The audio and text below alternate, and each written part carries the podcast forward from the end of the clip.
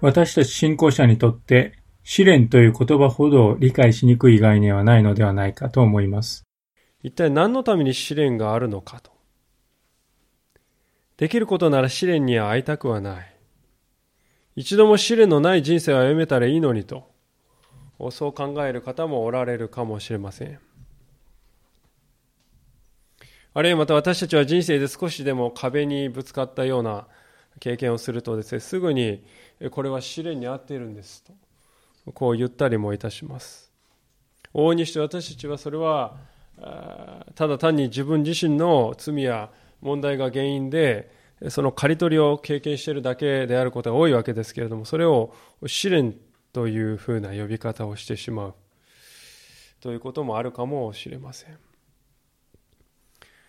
あるいはまた私たちは他の人の試練というものを見たりもいたします。重い病を背負ったり、困難というものに直面している兄弟姉妹、家族を見てどうやって慰めたらいいかなとこう分からなくなってしまって、神様はこの試練もね、必ず益と変えてくれるんだよとか言ってですね、えー、安易に語って、えー、まあ、かえってその人にとって苦しみを増しているということもね、えー、あるかもしれないと思うわけです。ですからこの試練という言葉はですね非常にこう理解を誤りやすい言葉でありまして誤って私たちが理解してしまうとですねもうただただこう意味嫌う言葉聞きたくもないわそういう言葉になってしまうんですね。ですから私たちがこの試練とは何であるか何のためにこの試練というものがあるのかということを正しく知るということ。そしてどのようにこの試練というものに対処していけばよいのかということを知るということは非常に大切だと思います。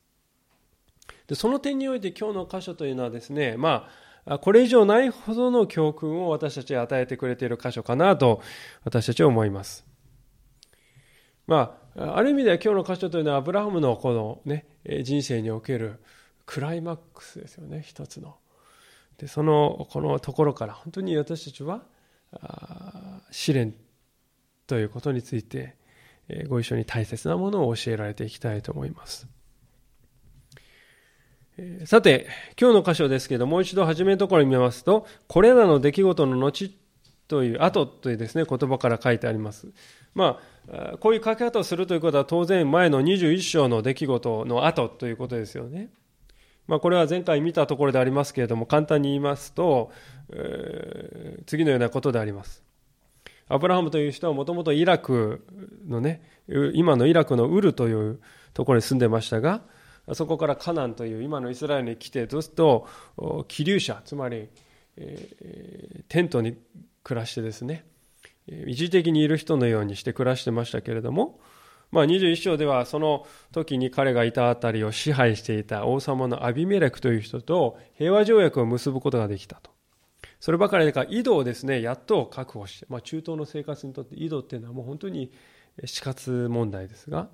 その井戸を得て安定した生活を送れるようになったわけであります。そればかりか、21章までのところで、え25年間待っていたですね、約束の息子のイサクまでも与えられたんですよね。日々、すくすくとこう成長しているわけです。でこれまで多くの試練や困難というものがありましたけれども、その中でアブラハム自身の信仰もですね、まあ、だんだんとこう練られていったわけですね。ですから、ある意味ではこのアブラハムの人生にとってですね、今というこの21章の終わり、そして22章に入る時期っていうのは、まあ、平穏なね、え時期なんですよ。初めてこう、どっかとね、よいしょとこう腰を下ろして、えー、少しこう平穏な生活を味わうことができた。えー、そういう時期でありますが、まさにそういう時に彼の人生の中で試練の中の試練とも言うべき出来事が起こるのでありますが、もう一度一節と二節をお読みします。これらの出来事の後、神がアブラハムを試練に合わせられた。神が彼に、アブラハムよと呼びかけられと彼は、はい、ここにおりますと答えた。神は仰せられた。あなたの子、あなたが愛している一人子イサクを連れてモリアの地に行きなさい。そして私があなたに告げる一つの山の上で彼を全焼の捧げ物として捧げなさい。まあ、この箇所を初めて読まれた方はですね、大抵の方というか、まあ100%ですね、なんだこれはとね、目を疑う箇所ではないかと思います。愛の神、平和の神、正義の神が、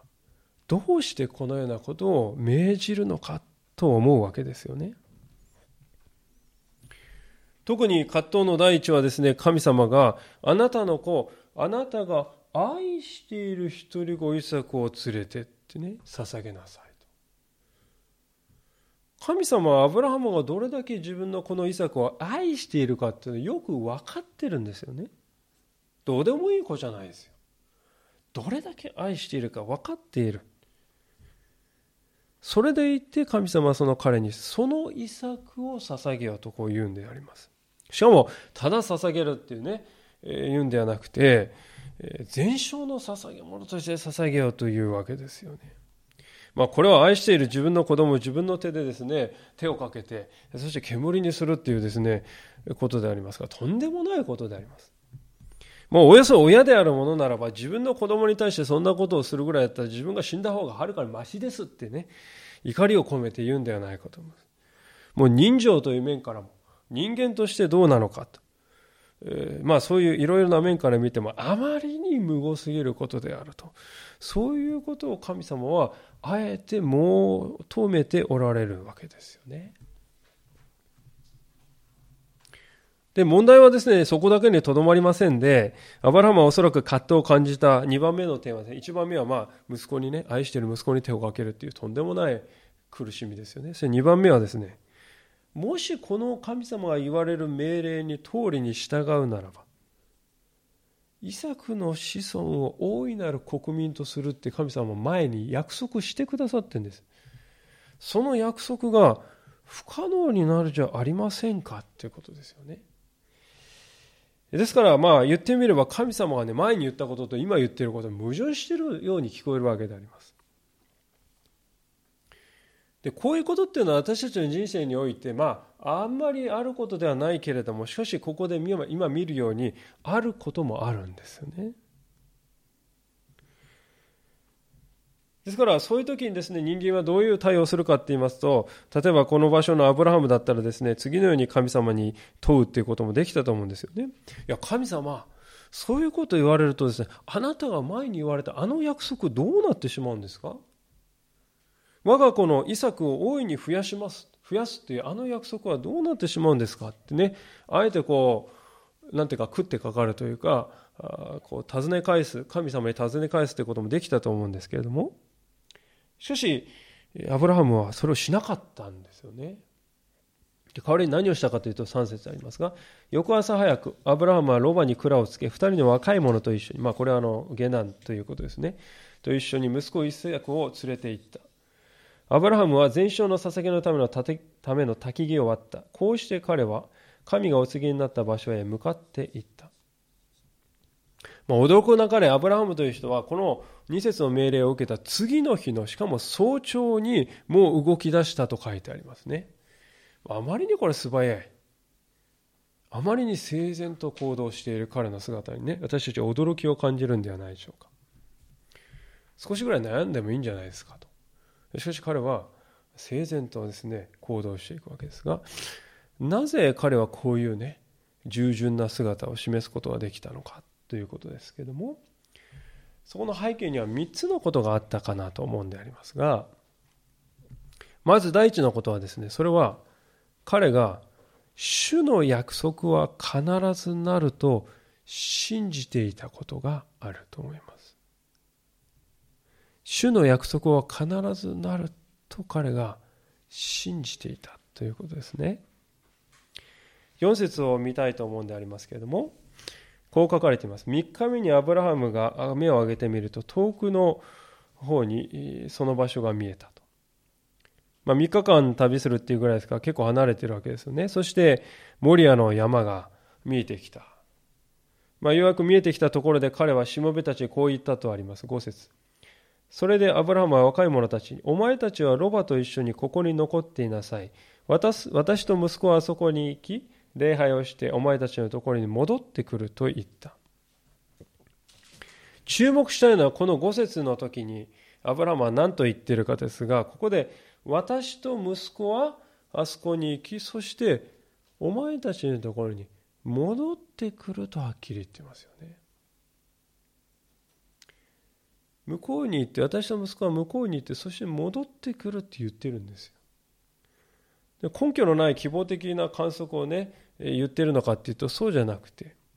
神様の約束がはっきり与えられていたわけであります。創世紀の21章の12節前の章の21章の12節に神様ははっきりとこう言っています。というのはイサクにあってあなたの子孫が起こされるからだと。イサクにあってあなたの子孫ね孫そしてひ孫その子孫は起こされるのだから。神様ははっきりこう言ってるんです。ですから、アブラハムはこの神の約束は必ずなるというふうに信じたわけであります。だから彼は命令を聞いた次の朝にも出発できたし、また確信を持って、私はあそこに行って、息子と一緒に行って、そしてまた戻ってくるって言ったんですよね。言うことができたわけであります。互いに矛盾している命令に見えるんですけども、でも神の約束は、神私の目には矛盾しているように見えるけども神の目にはそうではないと。そう信じて彼は出ていったわけであります。ですからこのアブラハムの姿を通して私たちはですね問いかけられるように思うんでありますけれども一つそれはです、ね、どういうことかというと皆さんはですね神様の言葉っていうのは人間の言葉と同じふうに理解してませんかということなんですね。神のことも人間の言葉も同じようなレベルで考えてませんか？ということです。私たちは普段ですね、人間の考えとか意見っていうのはですね、簡単に信じちゃいかんぞとね、ちゃんと吟味して、鵜呑みにしない。そういう生き方をね、ある意味でこう、まあ、それに慣れきって生きているわけであります。この世の中にはいろいろなこう嘘を言う人もね、えー、簡単に意見を変える人もいますから、そういうことは知恵として必要かもしれませんね、この世では。どんなに偉大な人間でも間違いを犯すわけであります。けれども、私たちはそのような人の言葉に対してで当てはめているような基準をですね、この神の言葉に対してもね、当てはめてはないだろうかと思うんですよね。皆さんの周りにいる家族や友達や知人と同じようなね、えー、同列に神というお方を置いてはいないだろうかということです。つまり、神様だって間違いを犯すんだよ。神様だってね、理不尽なね、要求をするんだよ。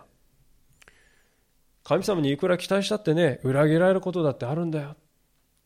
まあ分かったようなですね、感じで、神様をですね、引きずり下ろして人間の言葉、人間と同じような存在まで考えてしまっていることはないだろうかということなんですね。神様がここでアブラハムにね、なんでこういう理不尽なことね、命じているかっていうとですねそういうことをね問うているわけですよね。あなたにとって神というのはどういうお方なのかっていうことをね問うているんですよ。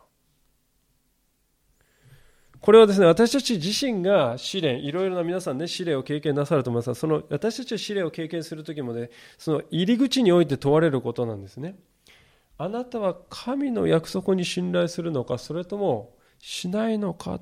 ということです。私たちが信仰をですね、持った時に、持つ時に最初に葛藤を感じるのもね、この点だと思うんですよね。聖書ははっきりとキリストの十字架と復活があなたのためである。あなたの罪のためにそれは起こり、えー、確かに起こった。そのことをあなたは信じるだけで、それだけで救われるのだと聖書ははっきり語っていますけれども、皆さんは最初にですね、聖書からそういうことを言っていると言われたときにですね、それを受け入れるべきか、受け入れざるべきか、決断を下したと思うんです。で、その後いろいろですね、こう、紆余曲折経てですね、時に疑ったりね、時にはそんなの信じてないとか言ってみたりね、まあそういう時期ももし、もしかしたらあるかもしれないけれども、でも今現在ですよ。今現在、皆さんが自分の意思で本当にそれを心から受け受け入れたと。確信できているとすればですね私はですね必ずそれは何らかの試練の最中にねそういう確信を得たんではないかと思うんですよねなぜかと言いますと、試練というものが与えられる目的の第一は、神の約束を自分の意思で選び取らせるということにあるからであります。試練というものが来た時にですね、問われるんですね、私たちは。神の約束によって立つのか、あなたは。それともそうではないのかと私たちは問いかけられるのであります。試練というのはですね、本当にその目的で私たちの人生に起こるということなんですね。そこで私は私の判断、私のこの、ね、決断、私のこの理解というものではなくて、神様の約束に私は寄って立ちます。こっちを選びます。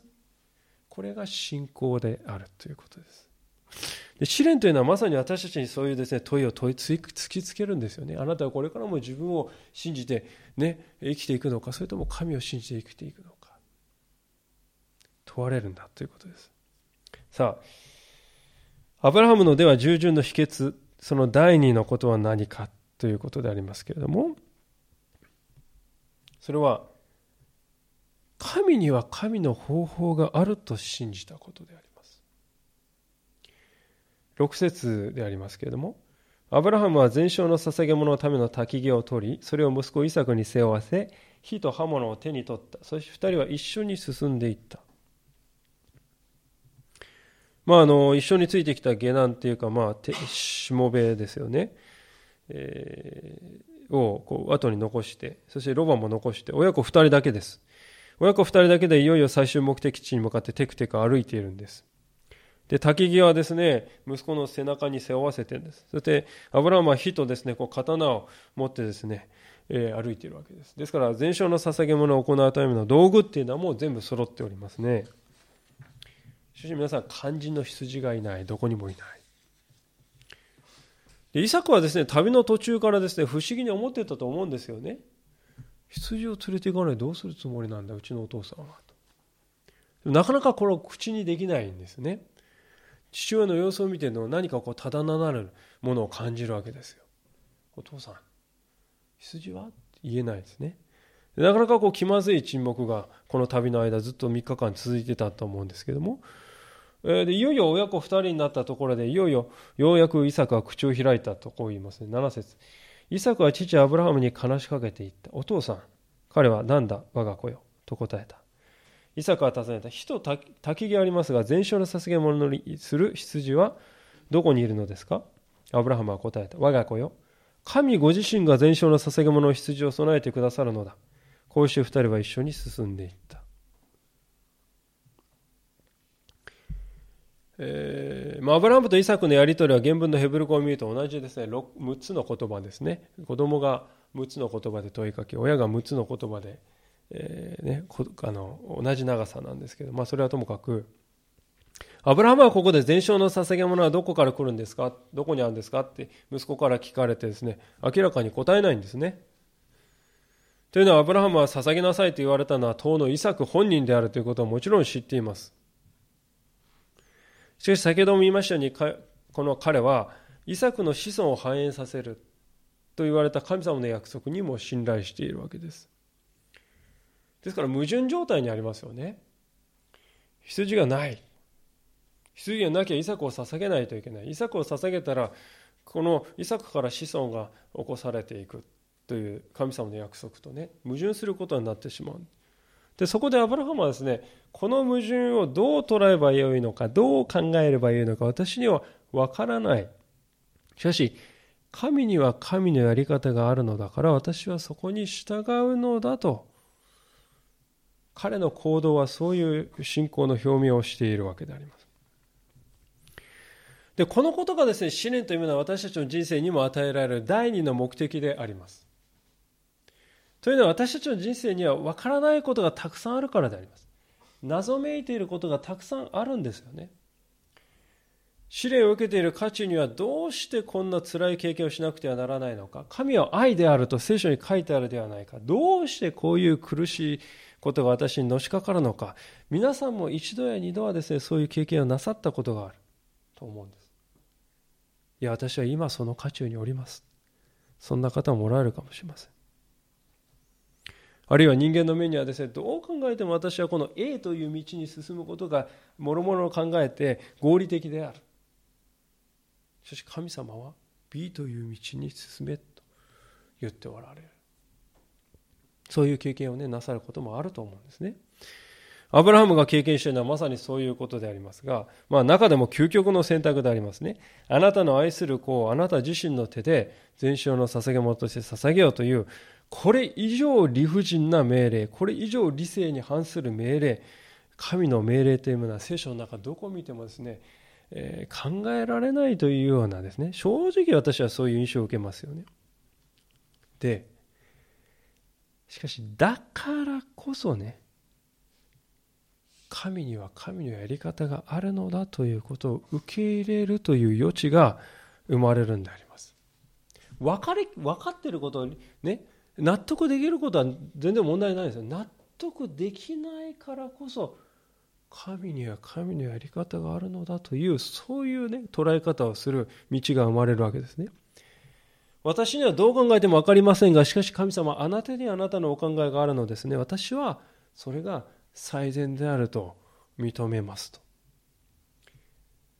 そういう告白ができるためには理不尽と思える状況がないと、ね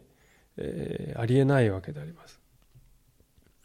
ですから試練の第二の目的というのは私たちに自分の限界というものを悟らせることでそして神の方法に任せようとそういう決断をね私たちは心の中に呼び覚ますということです神には神のやり方があるのだとね。私たちは謙虚にへり下ってそれを認めるということ。そうすると私たちは信仰のですねステップというのは次の段階に達することができるわけでありますね。いよいよそれが起こるわけでありますが9節と10節です。神がアブラハムにお告げになった場所に彼らが着いた時アブラハムはそこに祭壇を築いて焚き木を並べた。そして息子イサクを縛り彼は祭壇の上の焚きの上に乗せた。アブラハムは手を伸ばして刃物を取り、息子をほふろうとした。まあ、あの、だんだんモリアの山が近づいてきて、えしかし依然として羊はいないんですよね。で、それでも父親は淡々と石を積み上げて祭壇をまず作るんだ。息子も手伝ったと思うんですよ。あるいはですね、イサクはアブラハムに縛られるその瞬間までですね、どこからか羊が現れてくれるんではないかと淡い期待を抱いていたと思うんですが、しかし今やですね、父の手はいよいよ子に向けられるわけです。イサクは逃げ出さないようにですね、縛り付けられていますね。聖書記者はこの時にですね、イサクは何を思ったか、心の動き、あるいはまたアブラハムが何を考えていたか、その心の中何も書いておりません。あるのは淡々とですね、神様の命令に従うアブラムの姿のみが書かれています。普通、あの、動物をですね、全焼の捧げ物をするときに、まずですね、いきなり火つけんじゃなくて動物をほふるんですよね。そして火が通りやすいように部分に分けるということをするのであります。ちょうど同じようにアブラハムはしようとした。手にナイフを取って我が子をですね、振り上げて、ほふろうとした。まあ、人によってはこの姿を見るときですね、狂信的な信仰だ。分別を失っている。おかしくなっている。まあ、そういうふうに思うかもしれませんね。思っても仕方のない面があると思うんですけどもね。しかし、11節を見ますと、彼の精神状態はおかしかったわけではないということははっきりわかります。というのは11節で、えー、神様が呼びかけた時に即座にアブラハムは応答するわけでありますから異常なトランス状態にあって前後不覚に陥っていたというわけではなくむしろ冷静ですね。至って冷静であった。もうどうにもなれって言ってやけくそにですねああって言ってああって言ってやってるわけじゃないですね。むしろアブラハムはイサクの上に歯を伸ばしたことによって自分のイサクに対する主張自分のイサクに対する執着自分のイサクに対する権利というものを完全に放棄した。主にイサク自身を明け渡したということです。まさしくこのように自分にとって最も大切なものを明け渡すということこれがこの試練を通して神様がアブラハムに求められたことであります。これが試練というものの最後の段階なんだということですね。実際にイサクがほふられたかほふられてないかということは大きな問題にはならないんですね。というのは捧げ物というのは誰か誰のために捧げるかというと自分自分の自己満足のために捧げるんじゃないんですよね。神が満足してくださるために捧げるものですから神が満足されるかどうかということが一番大事なんです。これはあのキリスト教の礼拝の中心ですよね。私はこんなにね立派になんかこうやってるって言って自己満足するために礼拝してるんだけど神に喜んでいただくために礼拝をしているんです。それが中心なんです。ですから聖書の新約聖書の中にですね貧しいヤマメの女性がですね、えー、夫に先立たれたヤマメの女性がですね献金を捧げた。レプサ銅貨という、まあ、10円ぐらいの一番小さなね銅貨を2つ入れたと。その横で金持ちがどさっとですね献金を入れてたそれを見光景を見たイエス様はですねそのレフター2つを入れた女性を見て彼女は誰よりも多くを捧げたのだと言いましたね。神に喜ばれるかどうかということが礼拝の中心であります。ですからアブラハムがここでイサクを完全に放棄したと神が認めた点時点でこの試練は終わったのであります。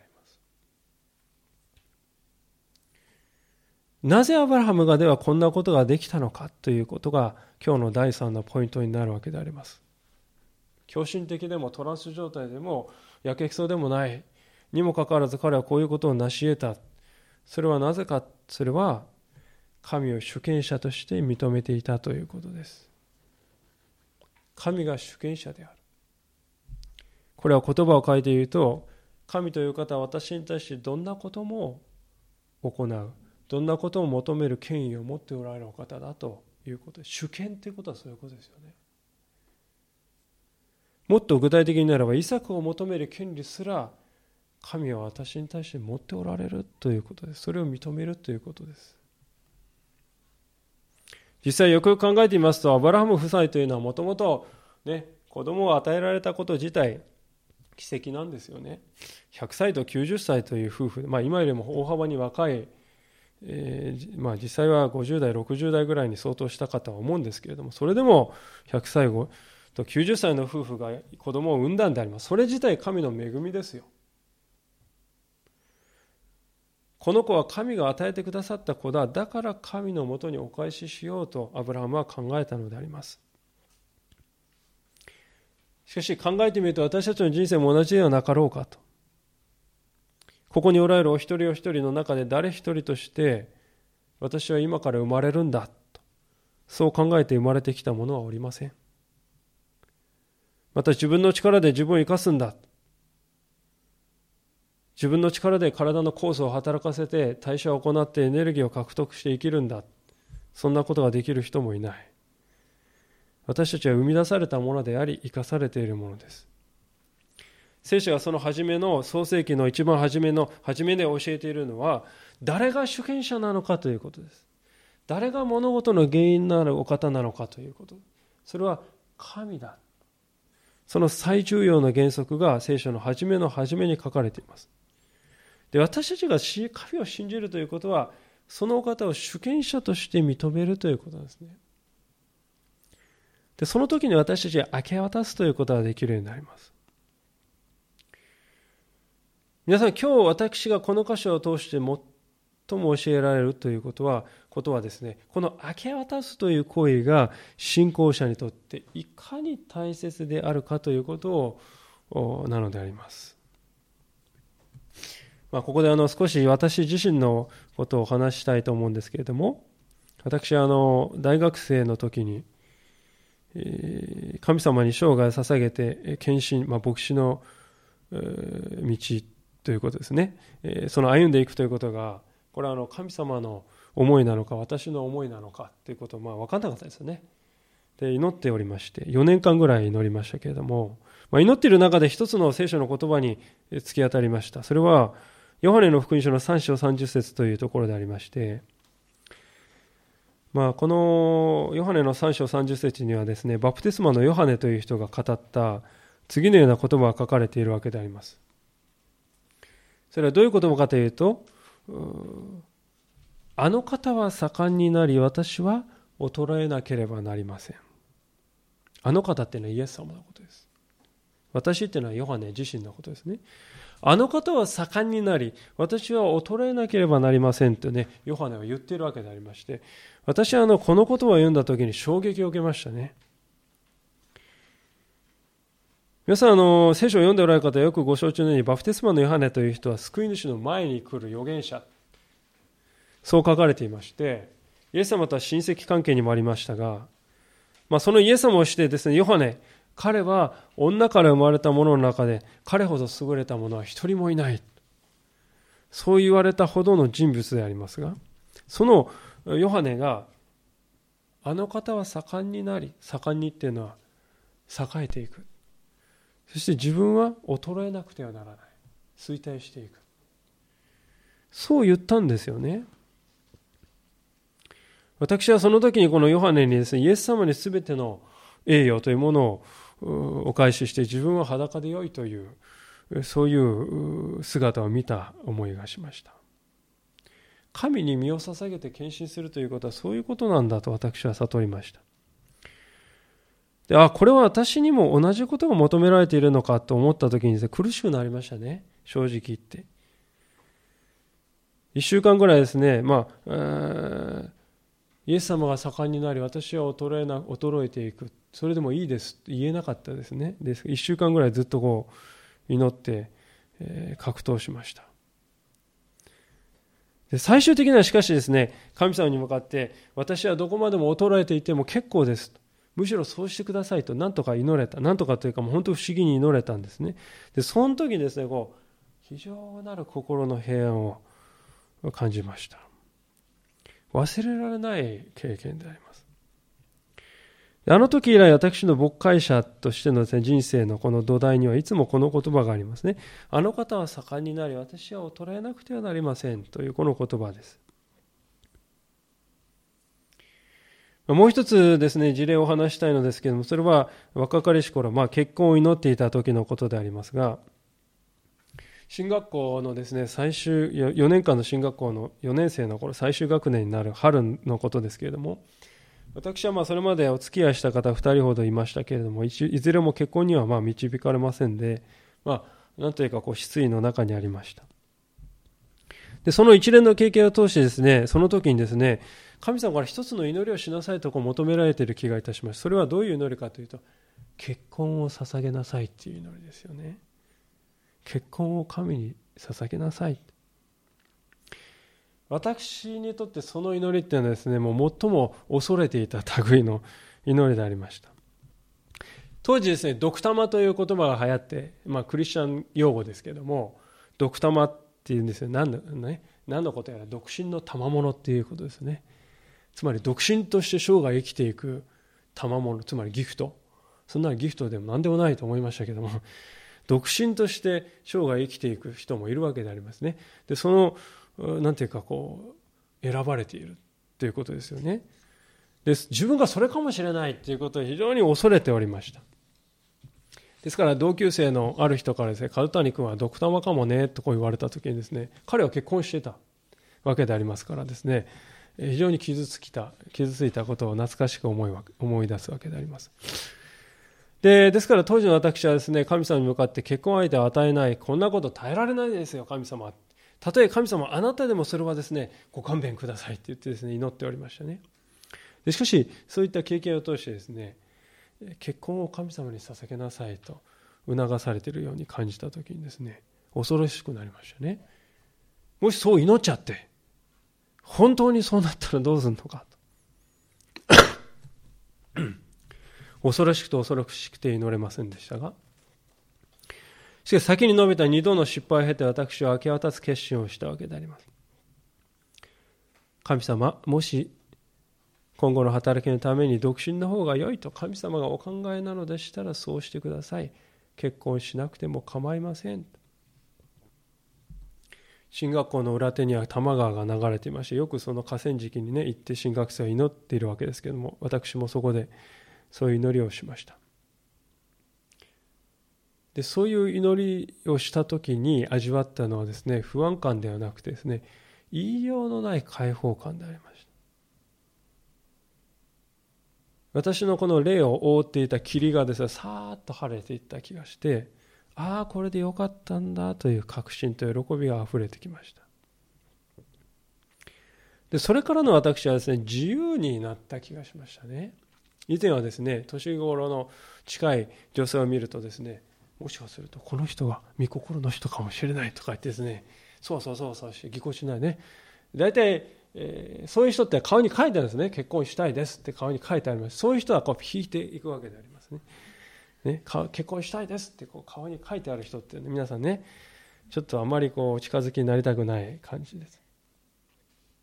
でしかしですねその結婚を神様に捧げますと祈った解放された結果ですね人からどう思われるかっていうことはあまり何も恐れなくなって自分をよく見せたいとかねいいとこ見せなくてはというそういう恐れからも解放されたわけであります。で不思議なことにで結婚を神様に捧げますと祈った3ヶ月後にですね予想だにしなかった方から紹介を受けて出会ったという、まあ、出会ったというか同じ進学校でね彼女は聴講生で私は本科生でいましたので知ってはいましたがそういう関係としてはもちろん意識しなかったそれが今の妻でありますで私はあの、この経験を通して学んだことはですね、神に全てを明け渡すということ。特に、これだけは神様でもですね、明け渡したくないですと言っている、それをを明け渡すということがですね、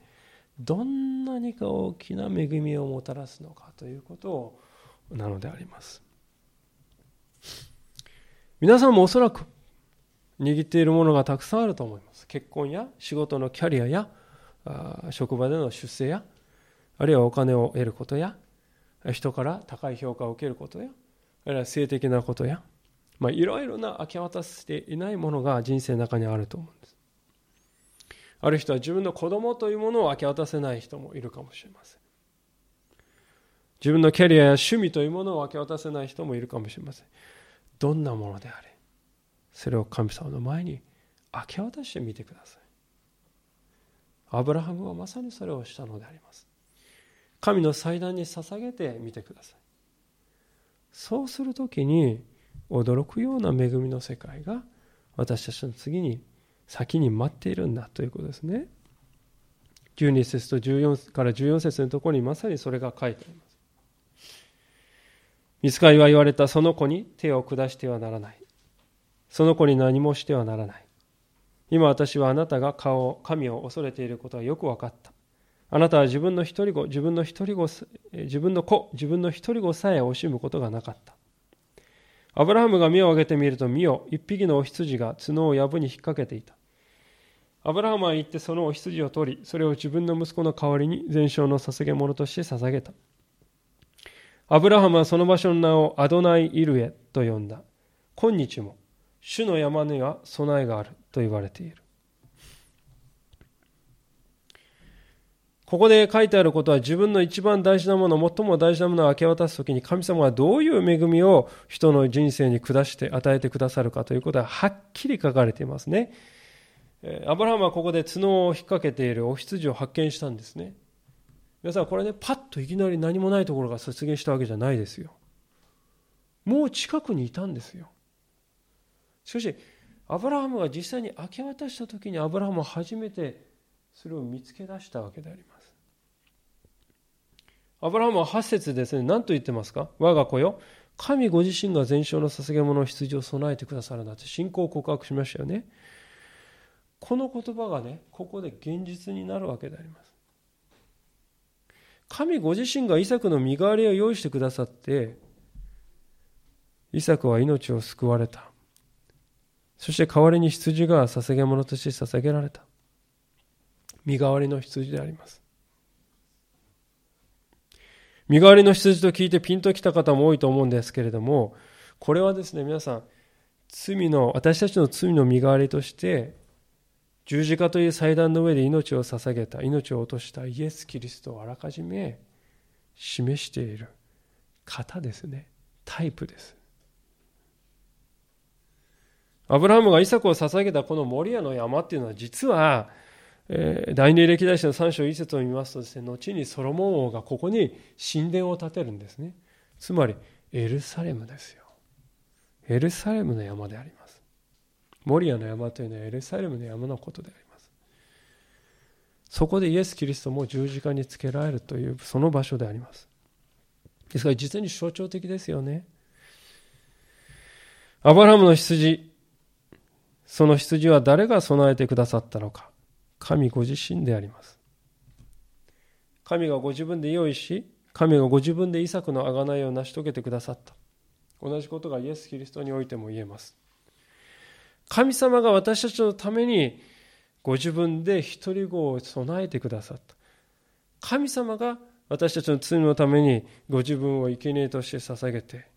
私たちにその体を与えてくださった。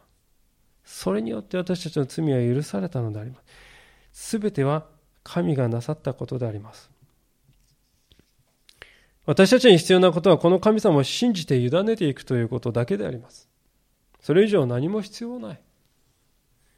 アバラムが神を信頼し、すべてを明け渡したときに、身代わりの羊を受け取りました。私たちも自分に期待すること、自分に信頼すること、自分こそが人生の主人であるということをやめて、キリストを送ってくださった神様を信頼して、神様前に自分の一番大切なものを明け渡していくなら、そこに救いがあるのだということです。神の恩寵に生きる、神の恵みに生きる人生というのはこういうことであります。試練ということを通して人はそのことを学ぶんですね。試練を通して私たちは神の約束、人間の言葉ではなく神の約束の方を私は選んで生きるのだという選択肢が試練を通して私たちの人生に生じますそして試練というものを通して私たちは神には神のやり方があるのだということを学びます。そして試練というものを通して私たちは神の前に一番大事なものを明け渡すことこそが一番大きな恵みの道なんだということを学んでいきます。でそうするときに本当に神様はですね、遠大なご計画を私たちの人生に示してくださるんですよね。今日の終わりの箇所を見ていただきたいんですけども、20章、20節から24節ですが、まあ、ここにはあのアブラハムの兄弟ナホルという人の家系のことが書いてありまして、これ一見すると何の関係もないように見えるんですけども、23節を見るとね、え、このベトエルはリビカを生んだと書いてますね。このリベカという人こそ後にイサクの妻になる